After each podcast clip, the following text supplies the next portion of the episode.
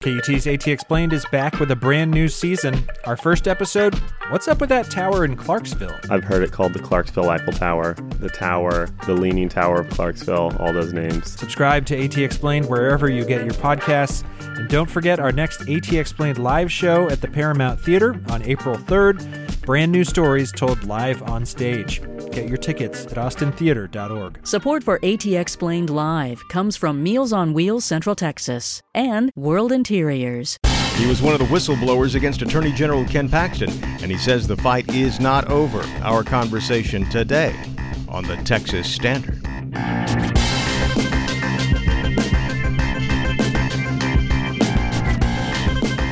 Texas Standard is a production of KUT Austin, KERA North Texas, Houston Public Media, and Texas Public Radio in San Antonio. I'm David Brown. Other stories we're tracking what appears to be a 180 degree turn by the Biden administration as it waives environmental laws and resumes construction work on a border wall in South Texas.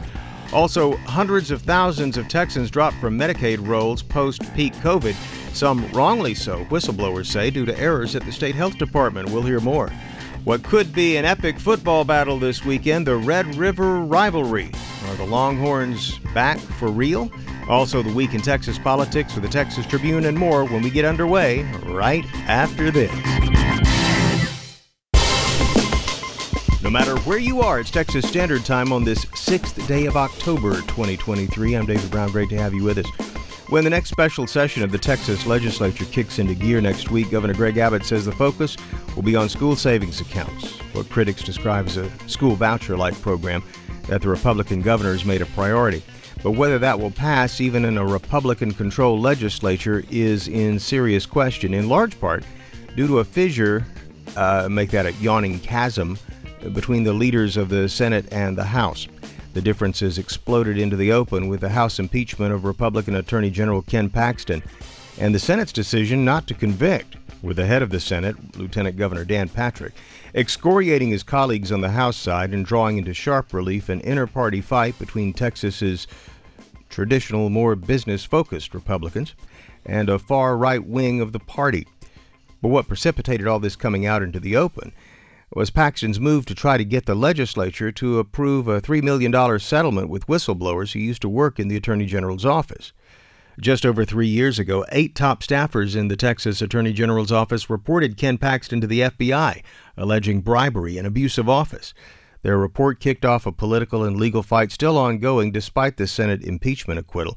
The whistleblowers either quit or were fired after reporting their concerns to the FBI, and four of them sued Paxton for wrongful termination and retaliation. Well, the whistleblowers have not given up their fight. They've vowed to expose Paxton's alleged wrongdoing by forcing him and others to testify. Blake Brickman served as Deputy Attorney General for Policy and Strategy under Paxton, and he's one of the whistleblowers involved in the lawsuit. He joins us now. Blake, welcome to the Texas Standard. Thank you for having me on. I look forward to talking to you. Why do you think the prosecution's case against Ken Paxton well, was successful during the impeachment uh, uh, vote in the House, but not at trial. Were you surprised by the verdict? Well, your your listeners probably know that the trial was presided over a judge, and the judge in this case was Lieutenant Governor Dan Patrick. And the single biggest thing that happened in the impeachment trial is Lieutenant Governor Patrick protected Ken Paxton. How did he do that? He ruled that Ken Paxton did not have to testify. So he never, Attorney General Paxton never had to take the stand, never had to answer questions about the wrongdoing that he did, and never had to invoke his Fifth Amendment rights, you know, in front of the jury, which in this case was 31 state senators. Let me ask you, Blake, during the course of the impeachment trial, there were a lot of reporters covering that trial, but not a lot of blockbuster headlines emerging, um, except, of course, during the opening and closing arguments. What do you think is the strongest evidence in the case against Ken Paxton that was presented during the trial or perhaps was not presented? When, when Ken Paxton in 2020 was abusing his office for Nate Paul, we knew, the whistleblowers knew that Nate Paul was somehow involved in the renovations of Ken Paxton's home in Austin. Just to be clear, Nate Paul is the uh, wealthy donor um, that that you and others have accused uh, Ken Paxton of trying to work for, uh, essentially, right? That's right. We we knew in 2020 that he was under FBI investigation, and he has since been indicted on eight federal counts. So we we knew this man Nate Paul was involved in the renovations of Ken Paxton's home. We knew that Ken Paxton moved back into that home in July of 2020. We reported Ken Paxton to um, the FBI on September 30th of 2020. We notified Ken Paxton that we did that on October 1st, 2020.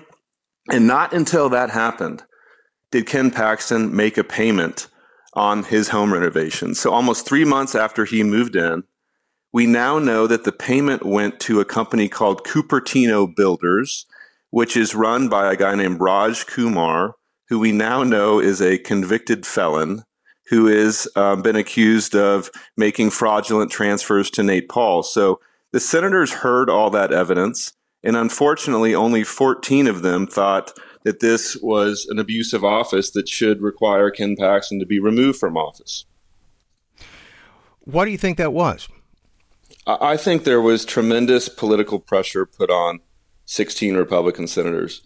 Unfortunately, right now in the Republican Party, there is a small but very vocal and very well funded group of people on the far right that threaten primaries um, of Republicans. And I think that most of these Republican senators were thinking more about that than they were about the evidence in front of them. The reputation of the Texas Attorney General's office has long been one that of, of many very sharp, a team of very sharp uh, attorneys uh, working for the AG. I'm curious, given that you knew um, that Attorney General Ken Paxton, when he you know, shortly after taking office, he was under indictment. Why did you decide to work for um, such a person already uh, facing such charges? The, the the people that worked in the Attorney General's office when I was there were extremely well respected conservative lawyers. I I am a conservative Republican. The reputation of the people in that office, we're talking about former Supreme Court clerks, very high level conservative legal minds. Mm-hmm. And and th- that's why I went to work there. Unfortunately, after we were fired and other people left, the, the quality of lawyer in that office has gone down significantly. But under Greg Abbott, under the first five years of the Ken Paxton um, administration, the, the, the quality of lawyers in that office was extremely high, and that's what attracted me to being there. Did you have any doubts or second thoughts about Paxton as you were working for him and before the, the whistleblower uh, situation? Absolutely. I mean, in, in July of 2020, I had a meeting with Ken Paxton where I advised him to stop working for Nate Paul, stop talking to Nate Paul. This guy was under federal investigation. Over the course of 2020, there were many, many conversations where the most senior people in Ken Paxton's office advised him to stop doing this, and he refused to listen to us or flat out lied to us. I mean, my office was like 10 feet away from Ken Paxton's office. We were the people in his inner circle, his most handpicked lieutenants. And for him to go out and say now that this is some political witch hunt, this investigation started when Donald Trump was president and arose out of the allegations of Ken Paxton's handpicked top eight people. So the idea that this is somehow political is absolutely outrageous. I know that at the impeachment trial, Ken Paxton's lawyers tried to make that argument. But that argument will never fly in an actual courtroom. That would never be allowed in an actual courtroom because this has nothing to do with politics. It has everything to do with the rule of law and upholding it. Blake, let me ask you about the settlement. Uh, Ken Paxton wanted the state to pay for it, and there was initially some balking. At the time, I seem to recall that uh, I believe you were part of this, if I'm not mistaken, but many of the whistleblowers uh, said um, that the state should um, approve the payment of this settlement. Um, was that was, was that right? I mean, should should Texans um, foot the bill for this? Uh, you know, uh, the, the taxpayers. Yeah, that that's a great question, and I appreciate you giving me the opportunity to clean it up. There is a law on the books, the Texas Whistleblower Act, that protects public employees who make a good faith report of wrongdoing from being terminated. The way it works is when an employee is illegally terminated, like we were, you file a lawsuit against the agency. So, in our case, the Office of Attorney General. The people that pay for the actual judgment, like any other judgment against the state of Texas, is the taxpayer of Texas. And that payment has to be approved by the legislature. So that's how the law works. So now uh, it would appear that that uh, off the table. The idea that the state will pay the money, or is it? I mean, if you're going on to trial, I would imagine that means the settlement's been scotched. Where does it stand? Yep. So we're we this the Texas Supreme Court um, ruled in our favor. We expect to have a trial in Travis County. The prior preliminary settlement is out the window. And what we think will happen is we think that we will ultimately get a judgment in our favor that will be far in excess of the $3.3 million that we initially preliminary agreed to. And let me just say this this our case for me personally has never just been about money. I did not go to the mediation. I ultimately signed the preliminary settlement agreement only because I demanded that Ken Paxton apologize to me and my eight colleagues for calling us rogue employees. I demanded that he admit that the law applies to him, that the whistleblower law applies in Texas. We got an opinion from the Third Court of Appeals in Austin in our favor that said, Ken Paxton, you're wrong. The law does apply to you. And we got that um, worked into the preliminary settlement agreement because my concern here is I don't want what's happened to me and my seven colleagues to ever happen to any public servant in Texas again in the future. Blake Brickman served as Deputy Attorney General for Policy and Strategy under Ken Paxton and is one of the whistleblowers involved in a lawsuit against him. Blake, thanks so much for joining us. Thank you for having me. We should note that the Texas Standard reached out to the Attorney General's office for an interview. We've not yet received a response, and we'll keep you posted on that.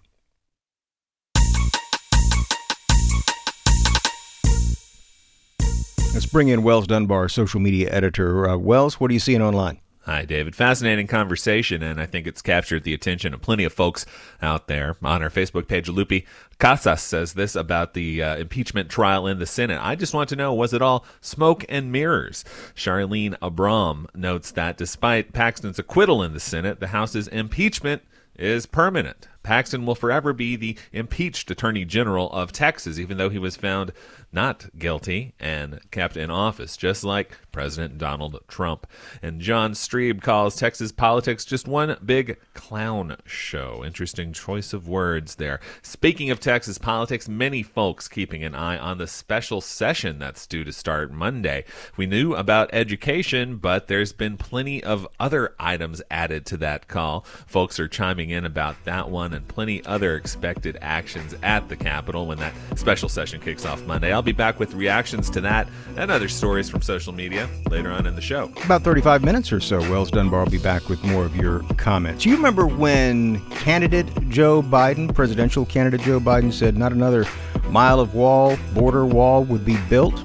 Well, apparently he's had a change of heart in a pretty big way. And uh, we're going to be talking with a reporter in South Texas about what is transpiring. Stay with us. Support for Texas Standard comes from the Texas College Savings Plan, administered by the state of Texas. Families can save for tuition, room and board, books, and other qualified education expenses at eligible schools nationwide. Learn more at texascollegesavings.com. It's the Texas Standard. I'm David Brown. Impossible, not feasible, too expensive, environmentally destructive, cruel some of the ways that critics of former President Trump described his plans for a border wall. But if the Biden administration agrees with those criticisms, it's not acting like it.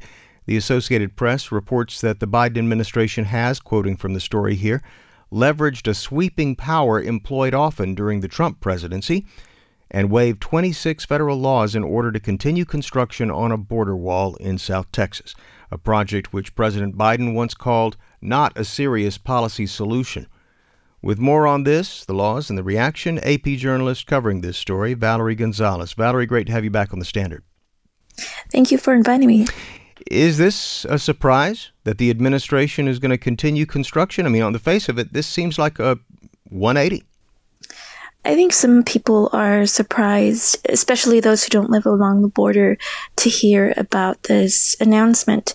The administration has allowed for some barriers to be uh, built in the Rio Grande Valley prior to this. So for some people along the border, it doesn't come as a big surprise. And as Mayorkas did say in a statement after the announcement, this was part of uh, something that they had been planning for a while and, and that was announced since June. Does that sound right? Uh, you're talking about Mayorkas there. That's the uh, Homeland Security Chief, correct? Yes, that's correct. Uh, uh Alejandro Mayorkas, the DHS secretary, uh, was the one who made the formal announcement on the Federal Registry.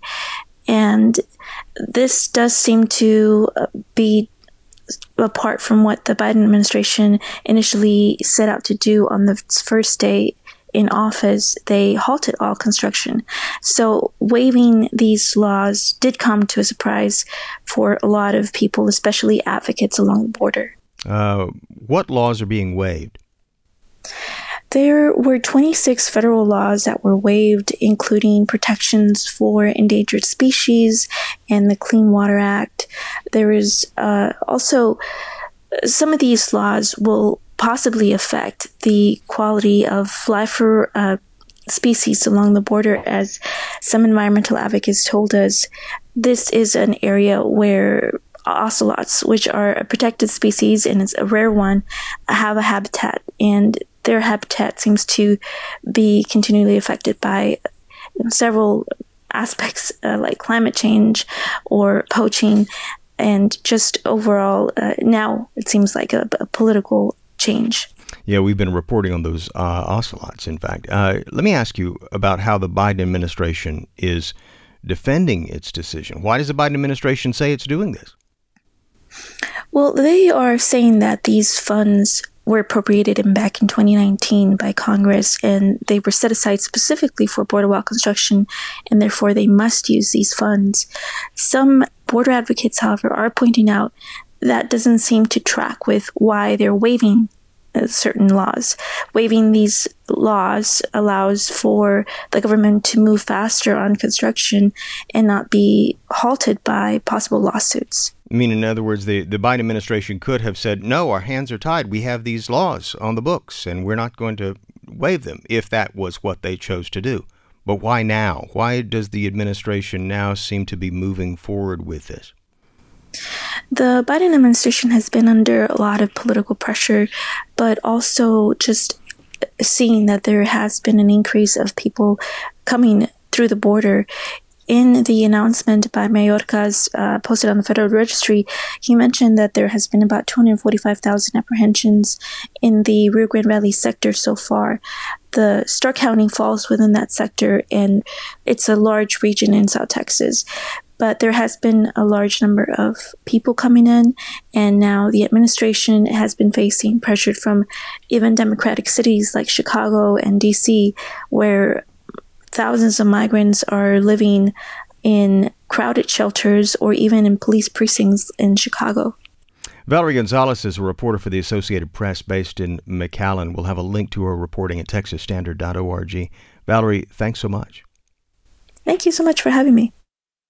Support for coverage of business comes from Texas Mutual Insurance Company, a safety focused workers' comp provider, celebrating 25 years of its dividend program. More at texasmutual.com slash dividends. And you are listening to the Texas Standard. Texas law guarantees the right to a court language interpreter in many cases. These are people who can translate for a person who's on trial or otherwise involved in proceedings. One of the first federally certified court interpreters in Texas died recently. Stella Chavez of KERA reports his friends and colleagues are remembering him for language and artistic skills. Some of the defendants whose testimony Mike Mahler interpreted were low level drug offenders, others, high level members of drug cartels. It made no difference to Mahler. George Leal is an assistant U.S. attorney in Dallas. He says Mahler never looked down on anyone. It's a testament to him that no matter who he was doing the translation for, he did it the same way. He was there to do a job, and he did it in a professional manner. Mahler died last month after a battle with cancer. He was 84. In 1970, he founded the language services company Accento, and colleagues say he was still working up until recently. Mahler was one of the first federally certified court interpreters in North Texas, and one of the few in the country. Nationwide, there are fewer than 1,000 federally certified interpreters. Leal, who worked cases in which Mahler was an interpreter, says it takes a special skill to do this type of work. You really have to be able to tune out and tune in at the same time. It's not like the judge is speaking one sentence and then Mike is translating the subsequent sentence into Spanish. It is a constant flow of information. Paul Stickney, a retired U.S. magistrate judge and former federal public defender, says Mahler never showed emotion on the job. He remembers the time a client of his testified in a large conspiracy drug trial in Dallas. Law enforcement had pulled over the defendant, who was driving an 18 wheeler full of marijuana. On the stand, the defendant said he didn't know what the truck was carrying prosecutor asked him, Well, what did you say when they told you it was full of marijuana? And he said, Oh, F. And Mike just interpreted into English, and everyone had a little chuckle because it was so deadpan when Mike said it, but the witness, of course, was in Spanish, a little bit more animated. That professionalism went a long way when meeting defendants, Stickney says he would preface their meeting by introducing himself to the defendants and uh, making sure that they understood that he was there by order of the court, not for the prosecutor and, and oftentimes for the defense lawyer, and that he was going to be fair, and they trusted him. In between hearings, Mahler had a different role. He would take with him a sketch book everywhere, especially to court. And when he wasn't needed for interpreting, he would be sketching that's Jenny Carlisle, Mahler's interpreter coordinator and office manager. She says Mahler sketched characters inspired by people and stories in court. He has a lot of sketches that he called them the crazies um, because they have, you know, many eyes or the mouth is not where it's supposed to be. You know, they're just crazy drawings. After hours of heavy testimony, this was Mahler's way to unwind. I'm Stella Chavez in Dallas. Support for Texas Standard comes from Enel North America, powering Texas with electricity from wind, solar, and battery storage projects across the state, helping support a more resilient grid for Texans. More at enelnorthamerica.com slash Texas. From the Texas Newsroom, I'm Matt Thomas. State lawmakers will tackle school vouchers, border security, and COVID vaccine mandates when they return to Austin next week. The Texas Newsroom's Julian Aguilar has details. The third special session of the Texas legislature begins Monday afternoon, and Governor Greg Abbott has asked lawmakers to pass controversial legislation that allows parents to use taxpayer money to pay for private school tuition. Abbott also tasked lawmakers with passing legislation that makes illegally entering the country a state crime and authorizing local and state police to deport undocumented immigrants. If passed, that legislation will likely end up in federal courts because most immigration enforcement duties fall under the purview of the federal government. Abbott also asked lawmakers to pass legislation that bans private employers from requiring COVID vaccines for their employees. The special session begins Monday and could last up to 30 days. I'm Julian Aguilar in El Paso. The showdown between Texas Governor Greg Abbott and President Joe Biden over control of the U.S. Mexico border continued yesterday in a courtroom in New Orleans. Texas Public Radio's Dan Katz reports the Fifth Circuit Court of Appeals heard arguments in the Biden administration's lawsuit seeking to have Abbott's floating wall removed from the Rio Grande. The state of Texas argued in court that it's within its rights to drop a 1,000 foot string of buoys into the river near Eagle Pass to stop migration without federal permission because the barrier is only temporary. Two of the three judges on the conservative Fifth Circuit panel questioned that logic, pointing out that it would take weeks and cost $300,000 to remove the concrete anchor blocks from the water that hold the buoys in place. I'm Dan Katz in San Antonio. Some nonprofit prison book vendors say Texas prison officials are blocking them from sending books to incarcerated Texans. KERA's Toluwani Osibamowo reports the vendors say the Department of Criminal Justice failed to publicly announce a new policy that leaves their businesses and people they serve in limbo. At least two of those vendors say they've had packages of books meant for prisoners returned instead.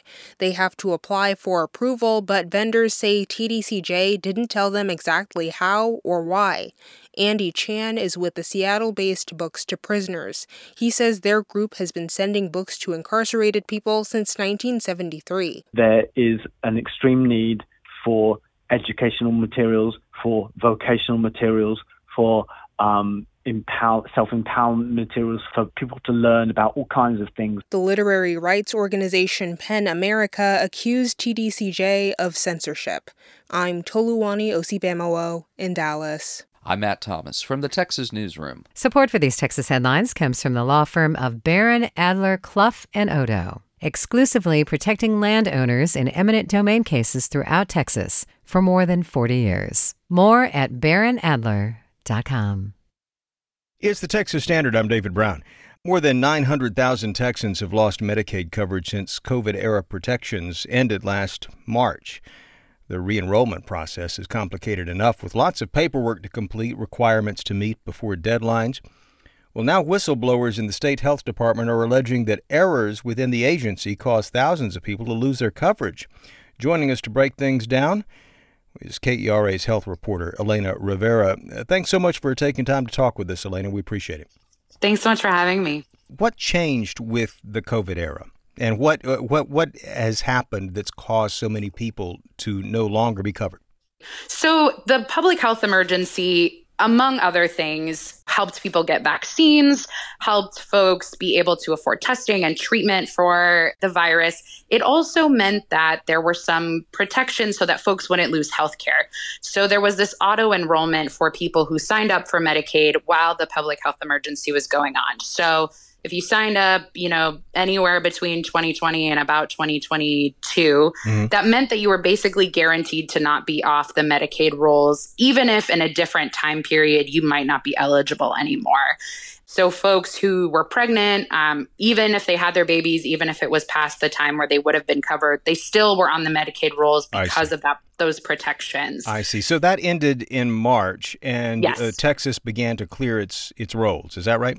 Yes. So they started this renewal process. About 2 million people got added to the rolls within this eligibility period when the public health emergency was going on. Right. And so not only is the state looking at, you know, kind of the normal timeline for folks reapplying and renewing every year, they're also looking at this gigantic group of folks who are doing these renewals for the first time ever.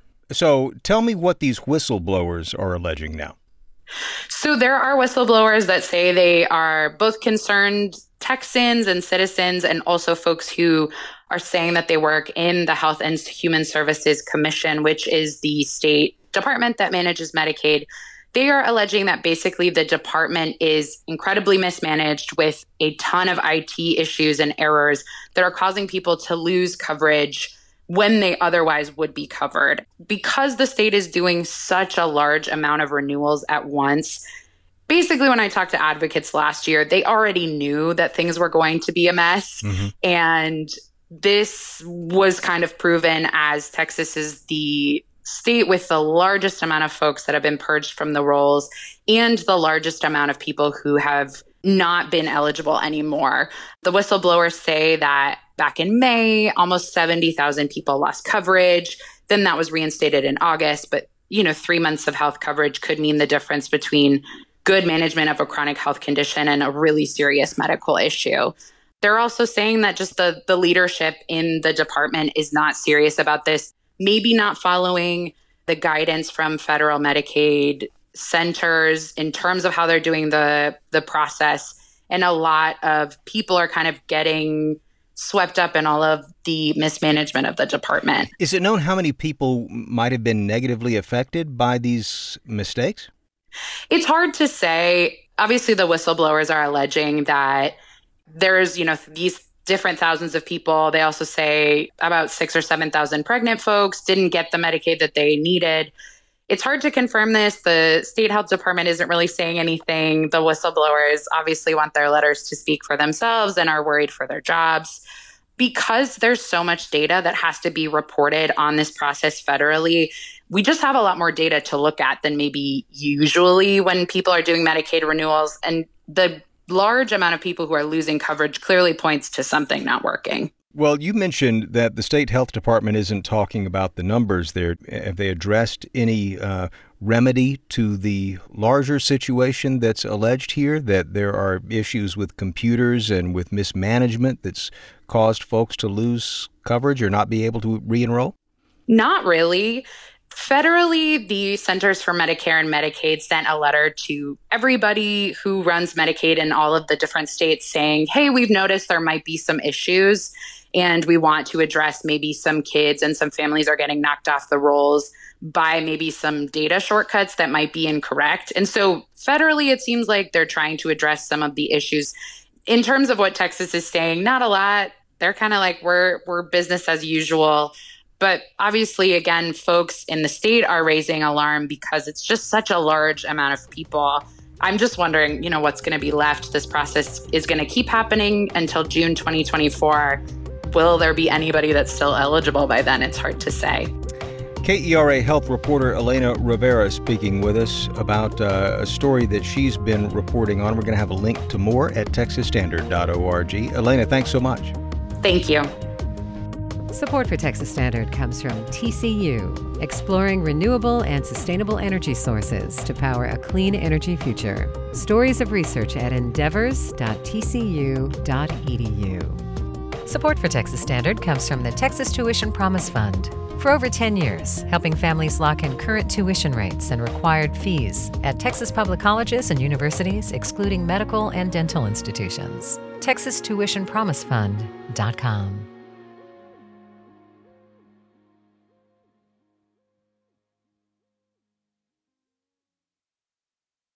It's the Texas Standard. I'm David Brown.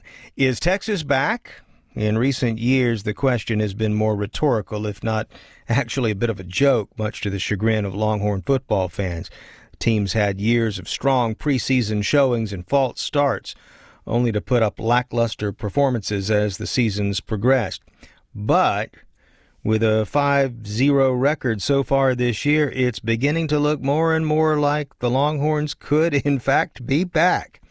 With some tough games ahead, fans are wondering how long will this last. Joining us with more, Danny Davis.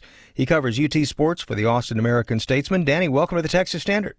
Well, thanks for having me. I'm looking forward to forward to talking today. Uh, the Longhorns had quite a season so far. That big win over Alabama, the crown jewel of that five and zero record so far. Uh, tell us about some of the more notable moments. Yeah, obviously, any anytime you can go into Alabama and into that stadium with hundred thousand people booing you, and, and you can record a win over a team like that, that gives you just a lot of reason to be optimistic for the season. And then, you know, to back that up with some good wins, going to Waco and beating Baylor, beating Kansas, a ranked Kansas team this past weekend. I mean, there's reasons why these fans are optimistic. But, you know, this weekend's coming up, so a lot more tests coming up. yeah, this weekend is one heck of a test, too, uh, against, uh, I believe, is it 12th ranked Oklahoma now? Is that 11th or 12th? I've seen in different polls. Oklahoma's 12, uh, Texas is 3 in the AP poll. Wow. So it's it's going to be quite a contest, or at least it sounds like it's going to be. So what's your take? Is this something of a course correction this season compared to previous years? I mean, w- the Horns have struggled in the past. Why do they seem to be doing so well now? I think it's you know just kind of like with anything in life. I mean, you, Steve Sarkisian came in in 2021 you know, it may have taken a little time for these players to adjust and get used to the Steve Sarkisian system, which is why there was those struggles in the first year. They made some strides last year, and this is just kind of year three with his coaching staff, with him getting his players, his recruits in the building. And I think this is kind of what Texas was hoping for when when they hired him. I mean, it was a rough beginning, and a lot of people, myself included, kind of wondering if he was the right hire. But it's kind of looking like they're heading in the right direction. Granted, they could stub their toe this weekend, and it could all go stumbling downhill quickly, but it kind of seems like this is a matter of you know getting Steve to run the program he wanted to run, and it just took three years for that to happen. So you're thinking a lot about the coaching staff settling in and finding its stride. Um, what about uh, key players? Is this an exceptional team by your reckoning? Yeah, I mean, there's a lot of veterans on this team. I mean, your quarterback, this this is uh, you know, Quinn Ewers, this is his third year of college, second year as a starter. A lot of the key players on defense, they're veterans. You have a Jordan Whittington, one of their receivers. I believe this is his fifth year, and some other you know, juniors, seniors, guys who have just been around the block for a while. There's not a lot of freshmen that this team is dependent on. There's Mhm. a couple who are you know getting getting their feet wet and kind of getting used to college football, but this is a team with a lot of players who have played a lot a lot of college football. They've been in the system for two three years now, and so they just kind of know what's going on, and you can kind of see that. I mean, there's a difference between juniors and freshmen playing college football. It's a completely different world, and I think Texas is reaping the benefits of you know guys sticking around for for a couple years and just playing college football. So, what are you watching for as the Longhorns head to Dallas for the Red River Showdown against the Sooners? I, you know, this is probably the best quarterback Texas has faced this season. Texas has had a pretty incredible run of facing backup quarterbacks the last three weeks. Uh, the starting quarterback has been injured for the opponent that they've played, but Dillon Gabriel, he's a veteran player who uh, transferred in from Central Florida to Oklahoma. Actually missed the game last year, which is why it was such a blowout. I don't know if he would have made up that forty-nine to nothing difference, but the game would have been a lot more competitive. And so this is probably the best uh, offense this team has seen. I'm not really sure I buy into the Oklahoma defense, but I think from here on out, Texas is going to be probably favored in every game they play until the postseason. So it's just kind of can they manage expectations and you know play the way that they've been playing these first five weeks. All right, I'm going to ask the question. No snickering or giggling. Is Texas back? I, I don't know if Texas is back because they're not standing on that uh, podium at the end of the year yet, uh, holding, holding that ball. But obviously, there's reasons to be um, excited about this team. I'm not going to say they're back yet because the last time that happened at Texas, uh, I don't think people want to talk about it too much with what Sam said after that Sugar Bowl in 2018. But Texas is definitely trending trending that way. Danny Davis covers University of Texas sports for the Austin American Statesman. We'll link to his latest at texasstandard.org. Danny, thanks again. Well, thanks for having me.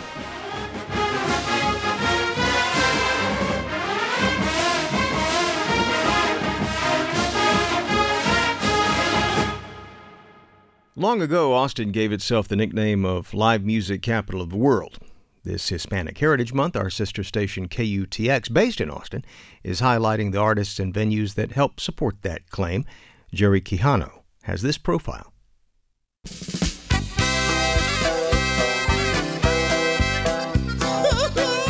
For more than seven decades, musician and singer Ruben Ramos has been throwing gritos and rocking across the state of Texas and beyond.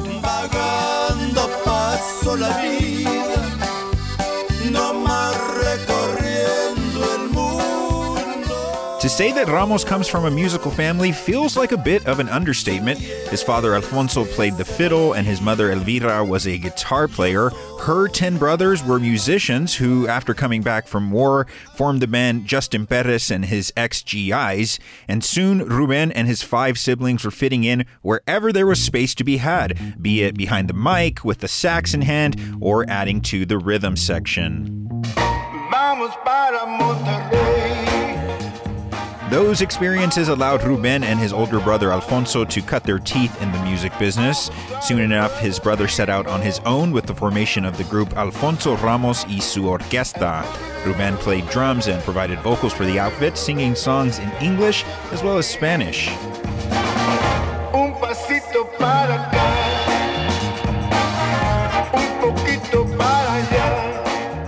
But after another of his brothers split off into his own band, Ruben decided to join him, and soon the Mexican Revolution was born. The name came amid an emergence of Chicano and other civil rights movements in the 70s, and Ruben has said they hoped the moniker would further empower the many Chicanos across the state and the country.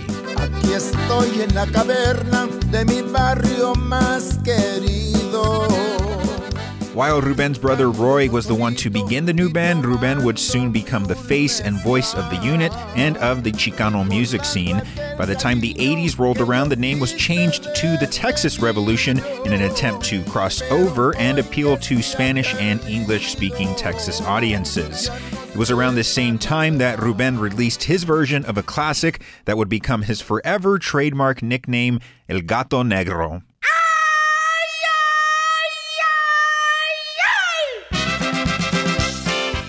Between the musical output produced with his family, his own band, and various other collaborations, it's pretty difficult to put a number on just how many albums Ramos has been a part of over the years. A mí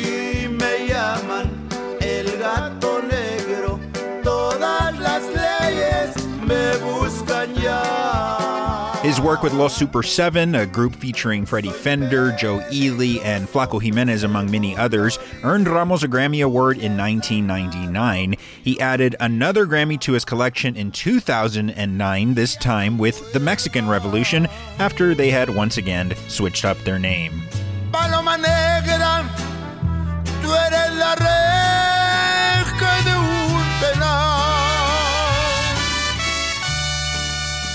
If you're ever out and about on the hike and bike trail near the Mexican American Cultural Center, be sure to check out the sculptures depicting Ruben and his brother Alfonso. And to learn more about Ruben Ramos, head on over to kutx.org. I'm Jerry Quijano in Austin. Support for Texas Standard comes from Texas Center for Proton Therapy, offering precision proton radiation treatment for many types of cancer. More at texasprotons.com.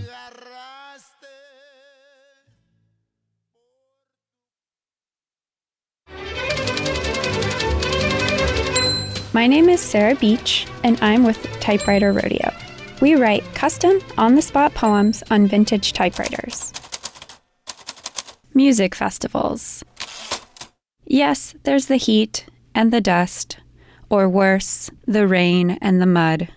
Yes, there's the lines and the crowds, but also there's that band whose music reminds you you are alive and still young, or were young once, who sound better live the guitar and the drums, the hum of hundreds of fans singing along, like church, but better because the beers, the cheers, the fear of tomorrow replaced with the thrill of today. I'm Sarah Beach with Typewriter Rodeo. You're listening to the Texas Standard. Typewriter Rodeo airs each Friday here on the Standard. You can listen to your favorite poems any old time wherever you get your podcast. Time now for the week it was in Texas politics. Joining us, Matthew Watkins, managing editor for news and politics at the Texas Tribune. Matthew, welcome back. Hi, thanks for having me. Uh, U.S. House of Representatives voted to remove House Speaker Kevin McCarthy. Big, big news this week. How did Texas representatives vote? Well, all the Democrats joined in with that small faction of hard right Republicans to vote to remove him. All the Republicans from Texas, uh, all those who were present and voting, voted to keep him, which was a bit of a surprise, uh, or maybe not a surprise, but a, a, change in tone from from recent weeks and months, where he had his critics in the Texas delegation. But even people like Chip Roy um, and some of the more outspoken critics in the Texas delegation felt in this case that they wanted to back McCarthy. They thought it was not a good idea to remove him in the middle of a big political fight. Some thought it was chaos or personal vendettas driving him to be removed by some of these Republican members. So they stuck with him in this case. Very interesting. You know, with such a big story, just one of many big stories, I think there's another that has flown under a lot of people's radar. Um, Tribune Politics reporter Patrick Svitek this week writing about how the upcoming special session will likely cause another delay in the trial of State Representative Frederick Frazier, indicted on felony charges over a year ago. Remind us what uh, what what's the story with Frazier and what's he accused of? Right. So Frederick Frazier, a Dallas police officer who represents McKinney, was accused of pretending to be a McKinney code officer and ordering some people to take down some campaign signs in a previous election. That is a um, impersonating, impersonating a public servant, a third degree felony, um, and his trial has been pending for later this year. But lawmakers, both in civil and criminal cases, are allowed to request what's called a legislative continuance, which allows them to delay proceedings in a court case until 30 days after the legislative session. We, of course, have had quite a few legislative sessions this year the mm-hmm. regular and then some special sessions, right. another one coming up later this month. And that will has allowed him to continue to delay this case and, and, and push back his trial. So, uh, is it known exactly how uh, when that trial might get underway, or, or still no word on that? Well, so we are in a situation now where there's a special session beginning October 9th. Right. Uh, that can last up to 30 days, and then you would get another 30 days after that. I see. But of course, there's no guarantee that they will pass a school choice bill in this special session. There could be more and more, which would allow back. them to deliver it more and more. Yeah, right, right. right. Uh, let me ask you about this story involving Congressman Henry Cuellar, the victim of a carjacking near his Washington home this week. He was all right, and I understand his car was uh, retrieved, recovered. That's right. Uh, has law enforcement released any other details of this incident? So not much. There were three armed suspects um, wearing ski masks. He they did it while he was parking his car. He was able to recover his belongings and things like that, but no information, no arrests, anything else like that so far. Why did this get so much attention? I don't know. You know, there's a lot of attention right now around crime in cities, especially in Washington D.C. Um, it's a it's a big political issue, and when it happens to such a high profile person, I think it really sort of strikes the imagination of folks as we have this kind of broader conversation about crime and its roots and its causes. You can check out these stories and a whole lot more over at texastribune.org. That's where Matthew Watkins is managing editor for news and politics. Matthew, thanks so much. Thanks. Have a good weekend. You too. And you are listening to the Texas Standard.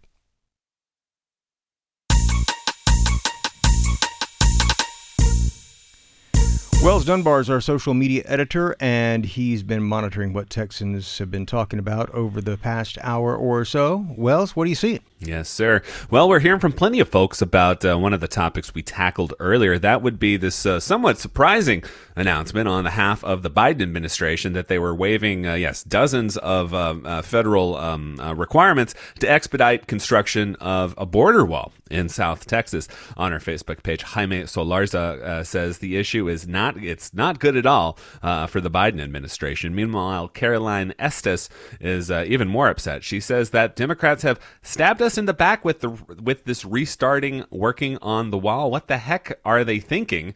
She says, I suddenly feel the need to vote third party, and I am a loyal Democrat, adding she's furious that the two party system no longer works. So, yes, a, a shocking turn of events uh, for many folks, including, um, yeah, as you noted earlier, uh, folks that were watching President Biden's words uh, far earlier that, uh, yes, not, not another uh, mile of the border wall would be built under his watch as president. So, uh, many folks registering their displeasure with this development.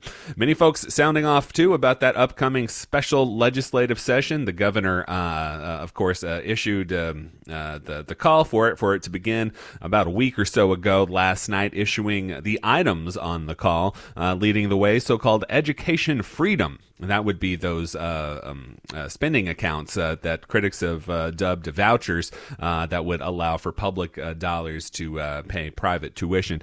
But also added to the call several items related to border security, ending COVID restrictions, further codification of the of um, uh, prohibiting COVID 19 vaccine, man- vaccine mandates by private employers, and additionally, an item dubbed public safety regarding uh, issues related to environmental quality property ownership in areas like the Colony Ridge development in Liberty County, Texas. This has been a little bit of a um, uh, cause celebre on the right there, mm-hmm. with many folks saying that uh, folks in the country without proper, proper authorization have been encouraged and it has been made easier for them to live in some of these public developments. So the governor looking to act on that apparently as well. Angela Cobb Kaiser uh, says the special session starts Monday.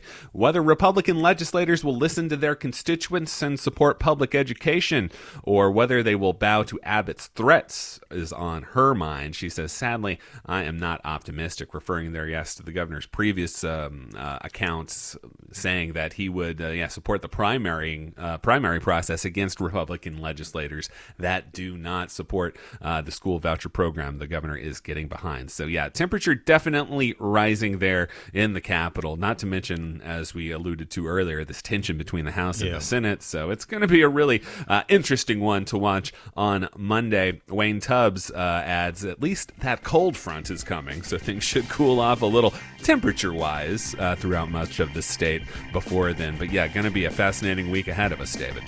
Indeed, it will. We're going to be all over that story. Uh, you know it, the uh, story of the legislature reconvening for special session. Wells Dunbar monitoring the talk of Texas. We're out of time. Keep up with the news 24 7. TexasStandard.org. We'll talk again on Monday. Philanthropic support for Texas Standard comes from Casey and Scott O'Hare, the Winkler Family Foundation, Lynn Dobson and Greg Woldridge, Adrian Killam, and the George Huntington family. Would your company or organization like to be a sponsor as well? Contact your local station for opportunities within your community. For statewide sponsorships, visit TexasPublicMediaNetwork.com.